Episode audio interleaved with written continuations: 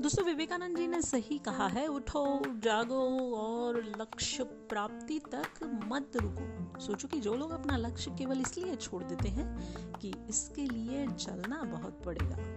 इससे ज़्यादा बड़ी असफलता कोई हो ही नहीं सकती, क्योंकि सफलता व असफलता की बात दो बात की बात है। खुद को बिना प्रयास के असफलता की ओर धकेल देना, इससे बुरा कुछ और हो ही नहीं सकता। आपका दिल आपका सबसे बड़ा दोस्त है। वह आपके लिए केवल आपके लिए हमेशा धड़कता रहता है, ताकि आप अपनी मंजिल प्राप्त कर सके।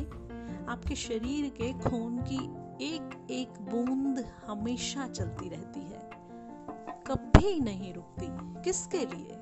सिर्फ़ और सिर्फ़ आपके लिए, आपके शरीर के बहुत से अंग हमेशा चलते रहते हैं और संदेश देते रहते हैं कि लगातार चलना ही सफल जीवन है।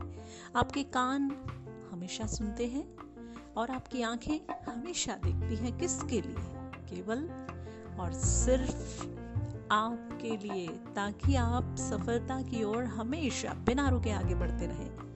दोस्तों आगे बढ़िए, क्योंकि ये सभी आप ही के लिए चल रहे हैं। मनाने का वो गाना आपको याद है ना? फ़िल्म सफ़र का? नदियाँ चले चले रे धारा। तुझको चलना होगा, तुझको चलना होगा। चलते रहिए।